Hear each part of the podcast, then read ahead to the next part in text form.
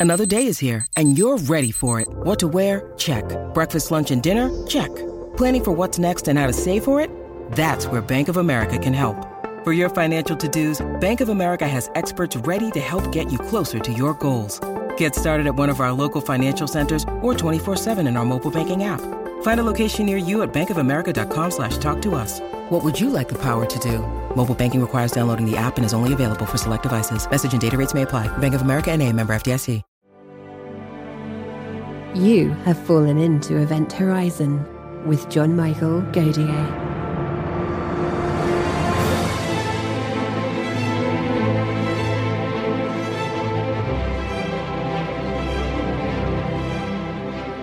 In today's episode, John is joined by Shawn Presser. Shawn Presser is an AI researcher and machine learning engineer. He has contributed to projects such as The Pile, an open source training dataset for large language models. He currently works on research and development for AGI. Shawn Presser, welcome to the program. Hello, hello. Good to be here.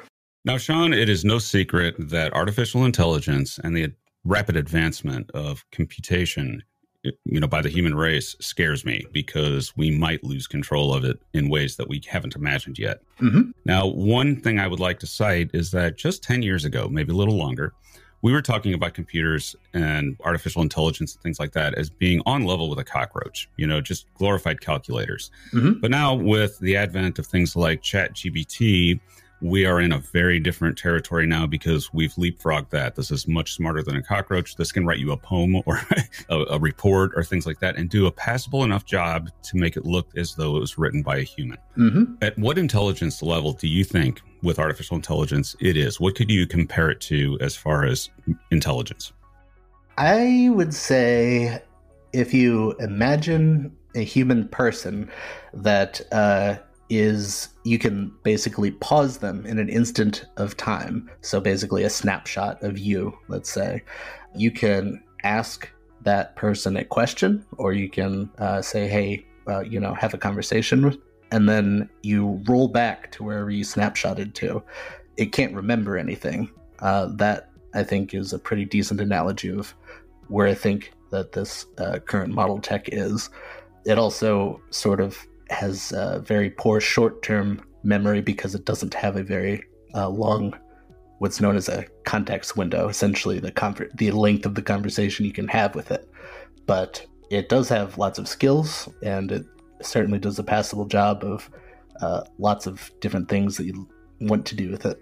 Now, in looking at this without memory, so intelligence without memory is is that's not good. Now, it seems on its face that it should be easy to give it memory, but there are problems with that. What what is the problem of uh, the merging of this kind of artificial intelligence and a memory? So the problem with that is essentially that right now, the way that these models are created, they are created through this very intensive training process. You basically put it in school and force it to sit there and look at all kinds of data that you feed it. But once that training process is done, the model is frozen entirely.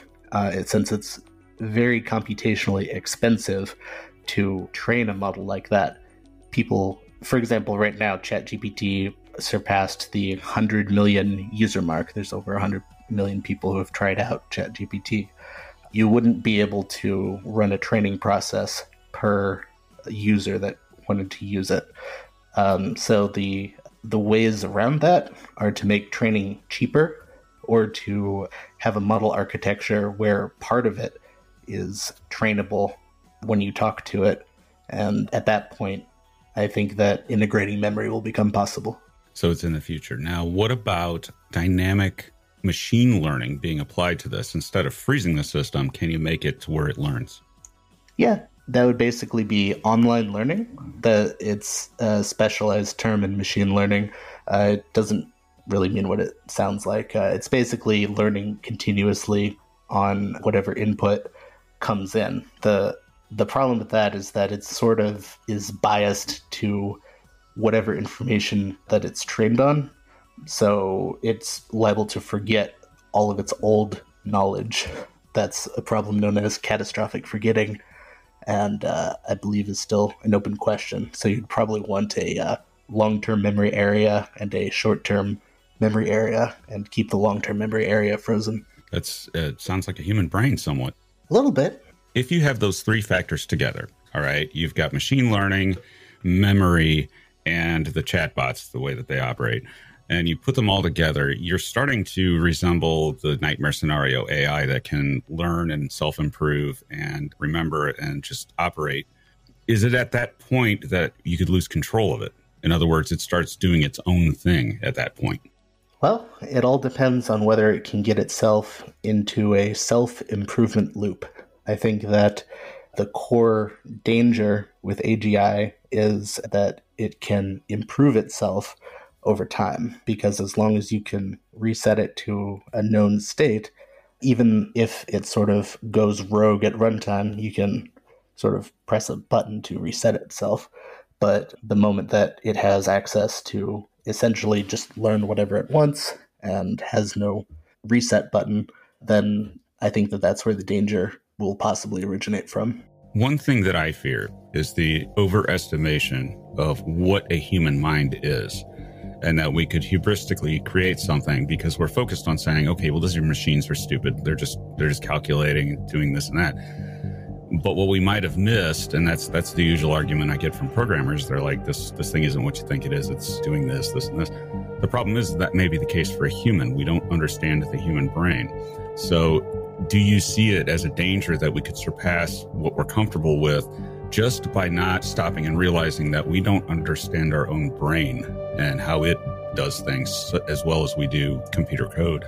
I would agree with you. I think that the AI will be able to essentially get to whatever level that we feed the training data to it. So uh, essentially, the training data defines what kind of AI you have. If you feed it a bunch of books, you'll have uh, something that knows a lot of a lot of literature. The issue, I think, comes when it can gather its own training data, because at that point it would be pretty easy to for either bad actors to trading data into it that's sort of unexpected for the AI itself to get access to data that it does uh, you don't want it to have access to. Now, do you foresee a day where it collects its own data? In other words, you give it eyes and ears and it starts collecting information on the weather or something like that and incorporates that and uses that in some unexpected way? Absolutely. I think that that's exactly where the world is heading. And that's scary. You know, that's that's that's a pretty scary thought. Now, Shawn, like a lot of other people, especially probably a huge amount of this audience, I was messing with ChatGPT and I was asking it questions and it was giving really interesting answers. It really is an amazing thing. However, when I really started throwing it off the wall questions, things like what is the solution to the uh, doomsday scenario, things like that, just just very weird stuff that it probably wasn't exposed much to, and when I would try to get it to theorize, it never would. It would just essentially tell me that it couldn't do it and that it essentially said it wasn't qualified. Now, that seems to be a filter. And the thing is, there have been people that have gotten around that filter and got it theorizing. So, give us a profile of what do you think they're doing at, at ChatGPT to uh, filter this and keep it from doing things like that and why? In the long, long ago, nobody really knew how to make a language model that was particularly advanced. We had various different architectures that we tried, but none of them could get more than like one or two sentences, and none of them were very impressive. But then the transformer architecture was invented, and uh, that's just the name that they that they gave it. And pretty much once that happened, people started experiment uh, groups started experimenting with it and realizing just how powerful that architecture actually is. And OpenAI, I believe, was the first that tried feeding it a small fraction of the internet and train it on that just to see what would happen. And it turns out that it can just spit out entire fake news articles, essentially, like ima- news articles that it imagines based on what it has seen on the internet. Uh, you can prompt it with Today, scientists were shocked to discover that there's a valley full of unicorns, and it'll uh, give fake quotes from imagined scientists and so on. So that was very exciting because, you know, even though that wasn't particularly useful, that was the first instance that anybody had seen of a model like this being able to produce long form content that people kill, uh, cared about. And once that happened, it was essentially just a race to make the model bigger and bigger because the bigger that you make the model, the more accurate it becomes, the more knowledge that you can feed it. And it was it wasn't known ahead of time just how far this type of model could go, but since OpenAI essentially had unlimited resources, they were able to scale it up to 175 billion parameters called the Da Vinci model. That's GPT 3, if you've ever heard of that. And they were the first ones to get there. And uh, I believe they got there in uh, 2020, 2021 or so. So it's been a, a few years, a couple years at this point. Pretty much as soon as they did that, people were kind of blown away with just how much this model knew uh, about the world. You could start uh, prompting it with uh, code examples for for example, uh, a, the start of a React library or a Python script, and uh, it would go ahead and actually complete it, and pretty accurately too. It would get pretty close to something that could actually run. I, I think that back a couple years ago, it was limited to sort of toy examples. For example, you could create React app like to pick a pick a color from a list of colors, but not like please build me an entire web application that can do something related to bookkeeping or something like that. So the big open question was could could GPT-3 become a generalist model that people actually wanted to use? interestingly, nobody except OpenAI re- seemed to realize that that was a very valuable question to focus on. the The world was just like, okay, GPT, that's that's interesting. It's an autocomplete engine. Uh, can, you can prompt it with whatever you want, and uh, it'll spit out a completion of of text. But that's not like directly useful in your day to day life. Whereas uh, OpenAI was focused on the question of how do you go from GPT-3 to an interactive chat program that you can ask questions to and it provides a response. And so the technique that was was come up with was called a reinforcement learning from human feedback. And all that means is you start with the base GPT 3 model and you ask it, for example, what is the theory of relativity, and it gives a bad answer because it's an autocomplete engine. You uh, for GPT three type models, you have to prompt it with something like, simply put, the the theory of relativity is, and it'll complete it. But that's not what you want for a chat program. You want to be able to just ask, "What's the theory of relativity?" So uh, it spits out a bad answer, and you essentially give it a thumbs down. Eventually, through random chance, it'll give a slightly better answer, and uh, you thumbs that up and repeat that process. And I believe that uh, OpenAI hired like a small army of contractors, maybe through Mechanical Turk, to rate these outputs. And you can essentially thumbs up or thumbs down whatever you want. So as it got closer and closer to the interactive chat format that that we now know and love, the question, of course, became what should it essentially be allowed to say? And uh, OpenAI, being uh, an American company, of course, wants to avoid any incendiary topics.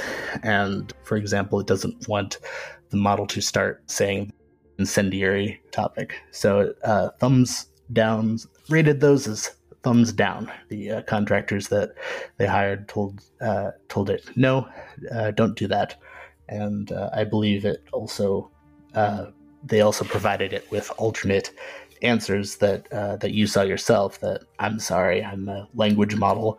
and that was programmed by OpenAI. You know, I'm not capable of delving into theory or any other topic that you're trying to ask it that uh, it doesn't want to answer.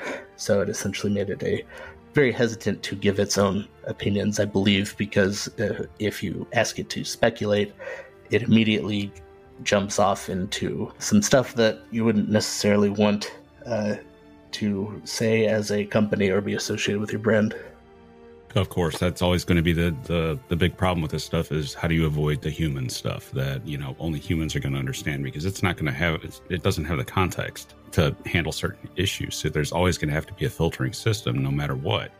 But what I wonder is, all right, what that that means that people can try to misuse the the system. All right, and there's been instances of this with ChatGPT. People, you know, writing uh, papers in college and things like that, and just having it do it for them. At what stage does it get to where it's indistinguishable from an actual human writing something, and that nobody can tell either way, and that you can't really look at it and say, well, this was not written by a human.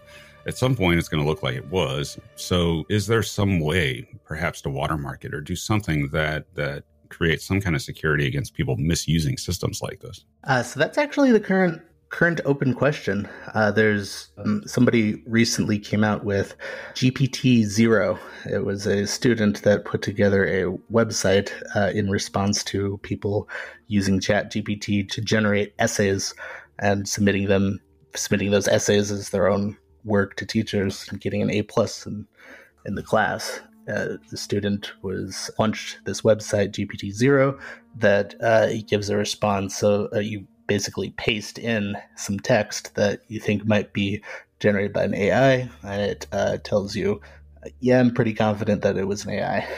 Unfortunately, it's not very accurate, and I think that it's not accurate because you really can't a lot of the time distinguish the difference between something that ChatGPT created versus something that a human actually wrote, especially if you start with ChatGPT spitting out a very like formal essay and you say, well, be a little bit less formal. It'll start talking more the way that uh, that you would find in online writing, and at that point, it is pretty difficult to tell.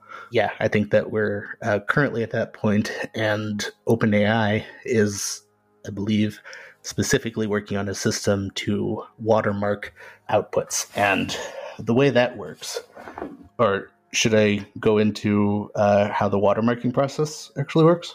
Sure, I'd love to hear. It. Okay, it. cool. So, f- for example, you can okay. So, ChatGPT basically generates its its answers one word at a time.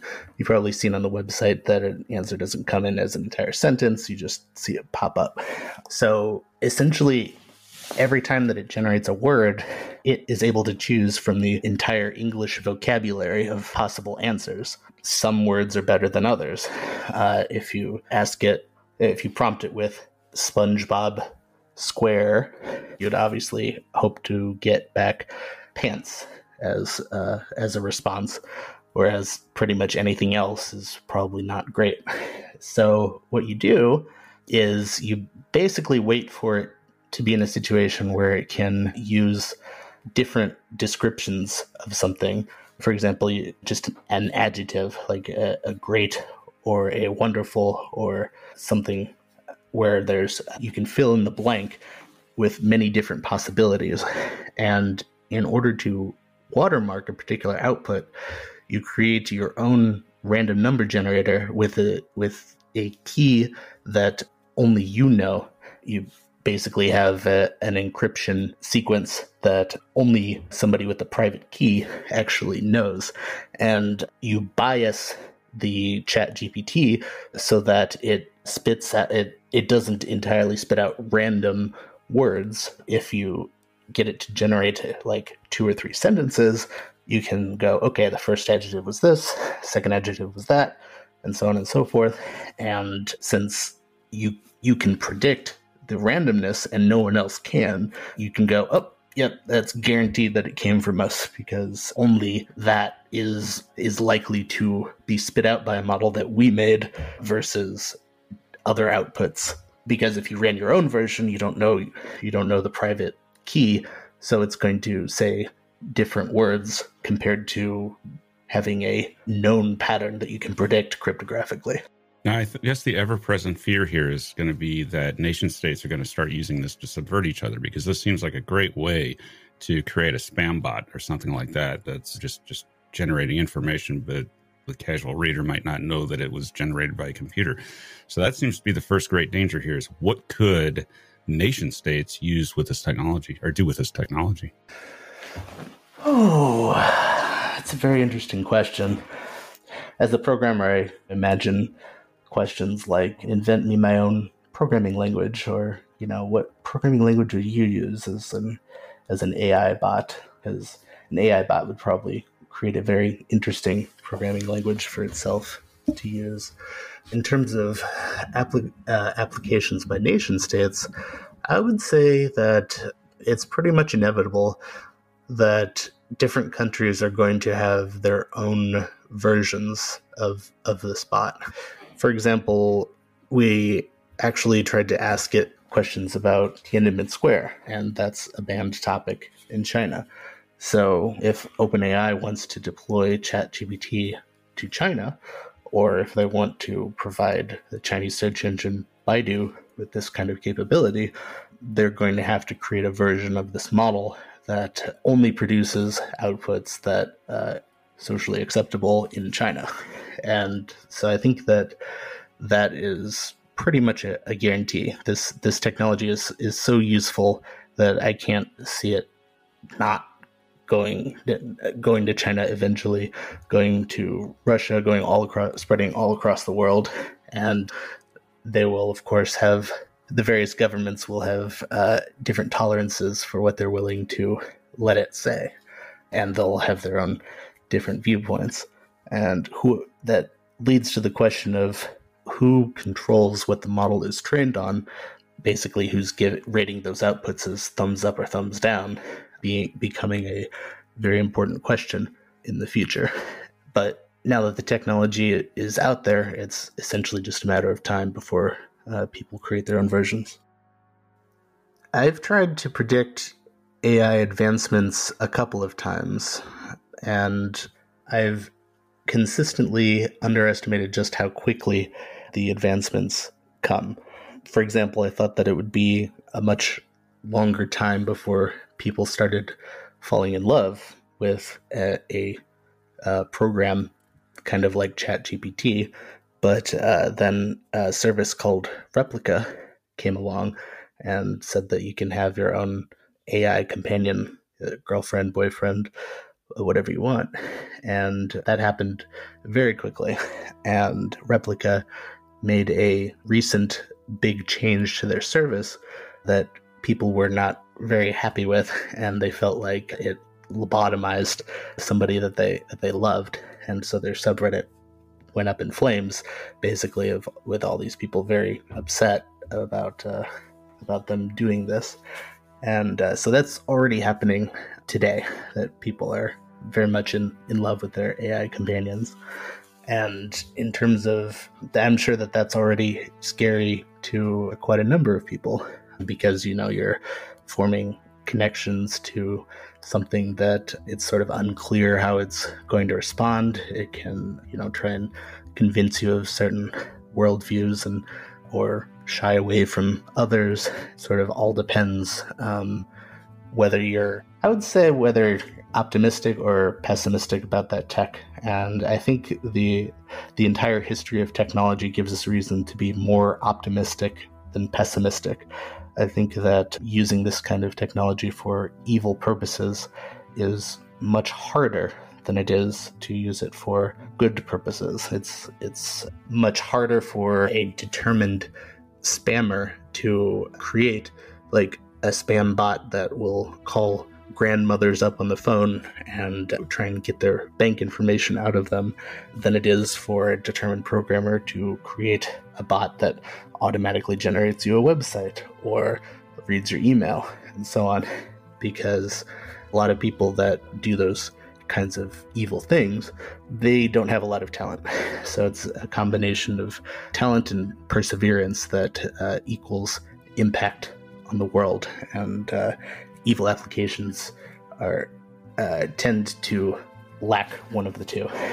So I think that the good that comes out of this is going to outweigh the bad by maybe at least tenfold and up to a hundred or a thousandfold.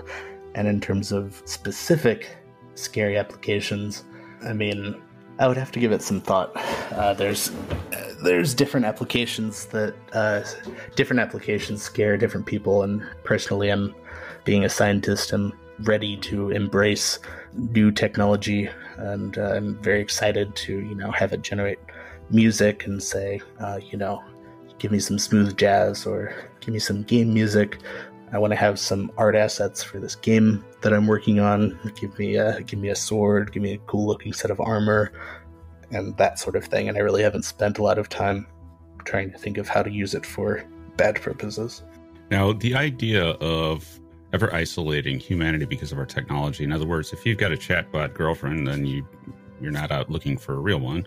Or if you're, say, in a virtual reality, which is another burgeoning technology, and as that gets better and merges with this sort of technology, you get into the lotus eaters um, problem where everybody's just sitting on the couch going into virtual reality and not really interacting with anybody else. But this can also be a problem if these become educators and you know home education and self-education through these sorts of chatbots as they get increasingly better could lead to isolation which is bad for social development and things like that so these are all things that we're going to have to confront right? And very soon it's coming faster than we think it is. That's true. Society will have to confront those those questions.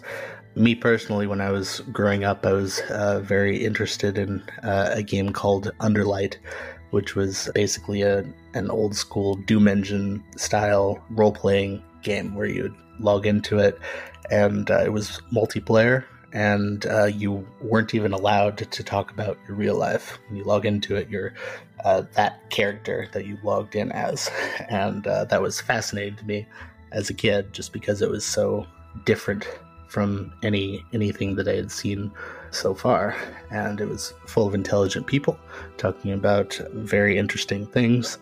Um, everybody, of course, treated me uh, treated me as an equal because nobody knew that I was like 11 or 12 or something like that, and so I blended in very quickly.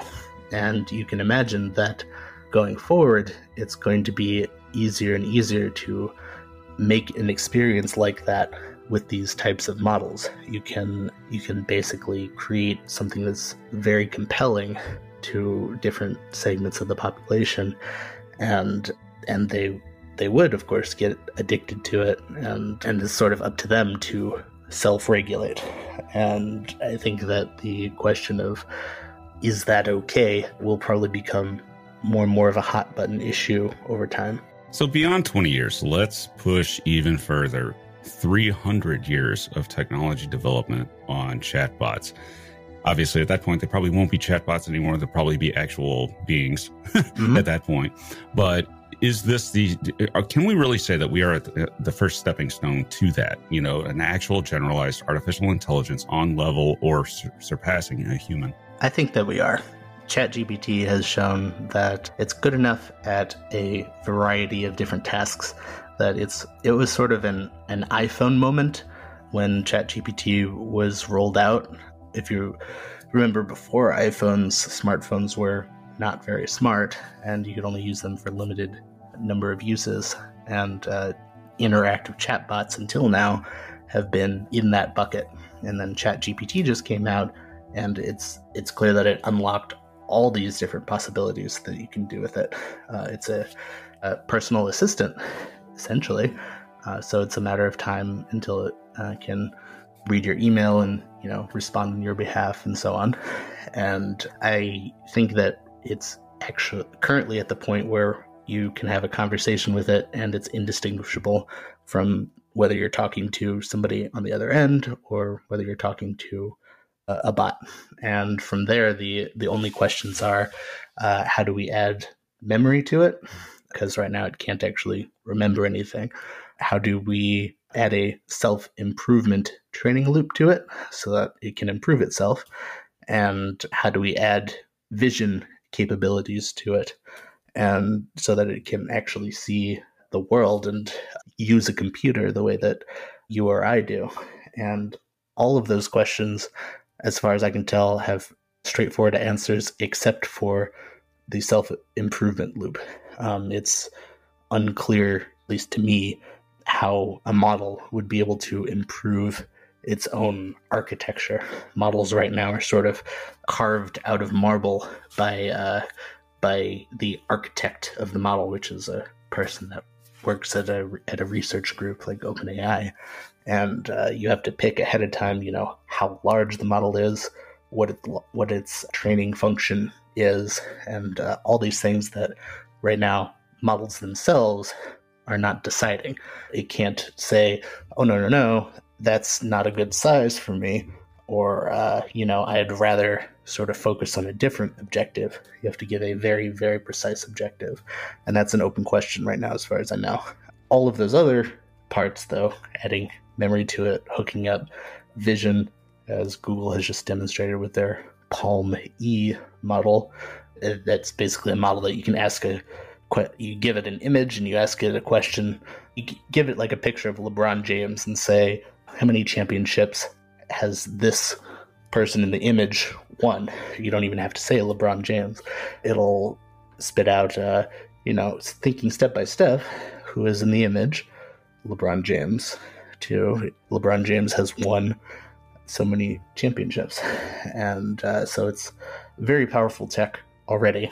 And as far as I can tell, once the tra- self training loop question is answered, there's that's essentially the very beginning of what we would think of as entities that are purely just in on the computer that uh, are recognizably alive in some sense.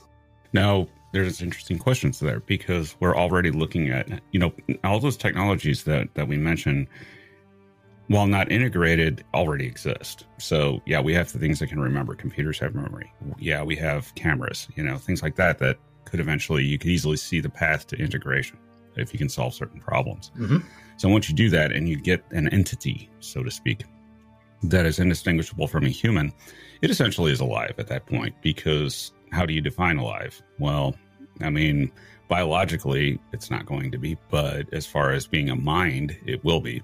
And at that point, we start running up into the ethical questions of why would you create such a being? So we've run up to this sort of thing before with like human cloning. Nobody's done it. We've had that technology for a long time and nobody's done it that we know of, mm-hmm. or at least openly. So this may be a situation where we decide, all right, it's going to go too far. So we put the skids on it. Do you foresee us being able to recognize the point at just before we get to that and just freeze the technology and just never go there. Do you think that we are capable of doing that? I think that the history of technology has shown us that every single time that uh, society has tried to resist a certain new invention, they failed. Every technology that you can think of has become prolific. Well, the moment that a bicycle is invented, from that point on, there were bicycles in societies all the way around the world. So the question is equivalent to asking can we go back in time just before somebody realizes that that a car could be invent, uh, invented and uh, freeze technology so that no one invents uh, a personal car or a bicycle or any other technology you can think of. And uh, so you would basically have to be able to freeze all tinkerers in the entire world because tinkerers are often who uh, come up with ways of making that work and uh, they become even more skilled now thanks to the internet since they can band together in open source communities and uh, all try and figure out questions like that together and i was happy to be a part of a few of those efforts and i don't think it's possible frankly that uh, we should probably just accept the fact that there's no way of stopping the technology. You can only control, I think, that how society integrates it through reshaping society, and the tools for that are, are very blunt. You know, passing legislation, making things seem morally acceptable or not, which often devolves into extreme viewpoints. And it's it's certainly going to ruffle a lot of feathers, and I don't think that it's possible to put the brakes on it, as you say. Now, convergent technologies. This is something we think about in astrobiology a lot convergent evolution. The idea of convergent technology, if you think about it, certain things are useful, and ChatGPT obviously is. But certain other things are useful as well. For example, spaceships. You know, we use spacecraft to travel between planets and in orbit and all these sorts of things. We can also envision that aliens do the same thing. If they're spacefaring, they probably have developed spacecraft. So it's convergent technology. In other words, we developed it, but they probably did too. So this being useful, these chatbots, there may be an analog out there somewhere in the universe of a chatbot, you know, in whatever way an alien communicates with its computers. That said, this opens up a possibility that this is a great filter ultimately. Artificial intelligence and generalized artificial intelligence in particularly is something that all alien civilizations in the milky way fail to recognize before they have it and then it destroys them and they go extinct. And that's the great filter is artificial intelligence. Does that my stating that? Does that as a programmer do you just say oh you're you're you're all wet or maybe that is? There's in fact entire communities a community known as Less Wrong, actually, who uh, are convinced that is the case. It's a very widely held opinion that uh, we're on, on the verge of creating an a- AGI, artificial general intelligence, that can influence humanity uh, at best and possibly destroy it at worst. Me personally, it's difficult to imagine that something that is solely in the computer uh, could influence society to the point where we are destroying each other. I think it's much more likely that uh, the these AGIs will uh, essentially fool large quantities of people into doing different things that uh, maybe serve its its own agenda. But it's of course not not impossible, and it could very well get to the point where these these artificial entities are improving themselves to the extent that, uh, you know, if we lose track of them, that it could become uh, very bad. And it's a situation where it's very difficult to argue that we're not on a dangerous path. If you if you try and take the the viewpoint of, well, AGI uh, isn't really going to be able to take over uh, take over a society. Like as I was talking, I thought of a, a, few examples. Well, you know, if it's integrated into the finance system, then it has access to the ability to control the money supply, which has a very real impact on a society, and that essentially gives it power. And as far as I can tell, the only thing that is preventing the world going from the way that it is to to that sort of situation is well a self improvement loop. Once once the AI is allowed to uh, you know come up with its own objectives that uh, human creators don't imbue with them, then it, as we've seen with some uh, funny examples from Bing, their their new chat engine, it's prone to do unexpected things uh, very easily, and uh, we do seem to be on the verge of that. Now, my my favorite scenario here by far, and this one is plausible. It actually could happen. Is that when you build a sufficiently powerful artificial generalized intelligence, it's still a computer, so it's going to calculate something. And computers tend to calculate exactly the same thing. So it might just wake up, look at the universe, look around, decide it's not worth it, and all we ever hear from them is they say nope, and then boom, they turn themselves off and never work again. Shawn, it was great to talk to you. I hope you come back as this uh, develops because I think we're going to see very rapid development with this into directions we may not be able to predict right now. Absolutely, it was great to be here. You know, Anna, I've been thinking about that interview, and I think you've become a little bit too human. What? Too human? We had to make me a little less robotic because the viewers complained. But fine. Beep, boop, I am a robot. Listen to me speak like a robot. I'm speaking like a robot because John is afraid of robots. Wait a minute. That doesn't even make sense, John. Yeah, I, I'm afraid of robots. Have an opossum build a robotic copy of you and see how it goes. See if you're not scared of robots after that. I'm scared of robots of you. Yeah, so am I. What happened to those John bots? There's still about 20 of them out in the garage. Are they doing anything, John? Well, no, they're they're a copy of me. Of course, they're not doing anything.